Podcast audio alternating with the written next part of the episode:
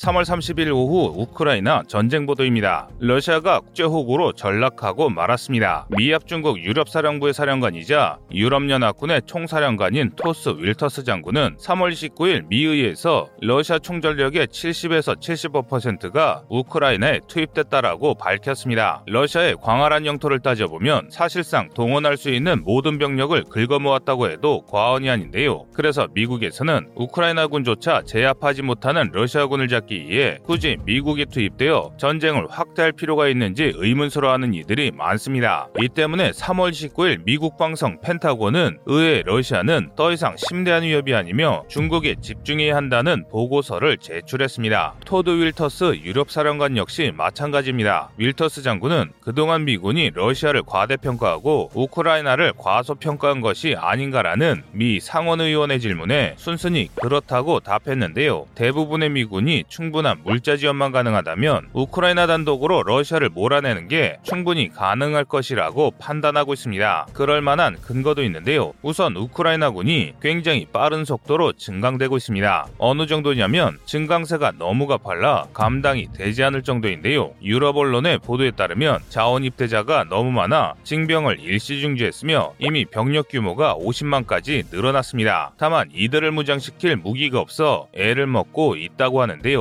그러니까 무기만 주여주면 순식간에 전선에 배치될 신병들이 우크라이나군의 막세에 가득 있다는 뜻입니다. 따라서 미국과 서방이 군수 물자만 잘 지원해준다면 러시아군과 우크라이나군의 격차가 급격하게 좁혀질 게 확실합니다. 그리고 다행히도 이런 지원은 점차 늘어나고 있습니다.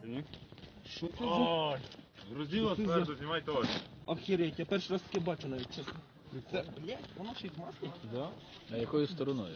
지금 보신 영상은 우크라이나군이 지원받은 AT-4 대전차 로켓을 개봉하는 장면인데요. 낯선 무기에 당혹해하고 있지만 이런 무기들이 계속 공급된다면 얼마지 않아 러시아군을 숫자로 압도하는 수십만 우크라이나군이 전선에 배치될 게 분명합니다. 심지어 병력 충원 시 가장 문제가 될 수송가 보급도 문제가 없습니다. 우크라이나 철도청은 3월 29일 밤 전쟁 이후 지금까지 철도가 정상 운영되고 있 으며 16만 8천 명이 이를 통해 피난했다고 밝혔습니다. 철도도 건재하니 당연히 그 이상의 물자가 전선을 지키고 있는 장병들에게 공급 중입니다. 우크라이나 철도청이 추가로 밝힌 바에 따르면 현대로템에서 판매한 기차가 크게 활약 중이라고 하는데요. 이렇게 안정적인 보급망이라면 4월 중순까지 가장 치열한 교전을 벌이고 있는 우크라이나 동부로 우크라이나 각지의 증원병과 물자가 투입되어 러시아군에게 반격을 가는 것도 충분히 가능해 보입니다. 따라서 이제 러시아에게는 더 이상 승산이 없습니다. 북부 전선에서 평화를 위해 군을 물린다는 러시아가 동부 전선으로 병력을 재배치 중인 게 여러 오신트를 통해 확인되고 있으므로 이는 병력이나 장비가 부족한 것은 아닙니다. 하지만 지금의 전황은 물자가 없어서 바싹 마른 러시아군이 신병과 새 보급품을 받은 우크라이나군을 상대로 승리하는 것은 사실상 불가능해졌습니다. 하지만 이런 상황에도 불구하고 굉장히 암담한 곳이 있습니다. 바로 마리우 폴인데요. 3월 29일 기준으로 마리우폴 수비대 방어 구역이 전쟁이 동과 서로 양단됐습니다. 아직까지 버티고 있다는 것은 기적이나 2, 3일이면 우크라이나 최후의 부대가 전멸될 것으로 보이는데요. 오후에는 변화하는 전황과 한국의 우크라이나 군수 지원에 대해 전해드리겠습니다. 이상 꺼리투브였습니다.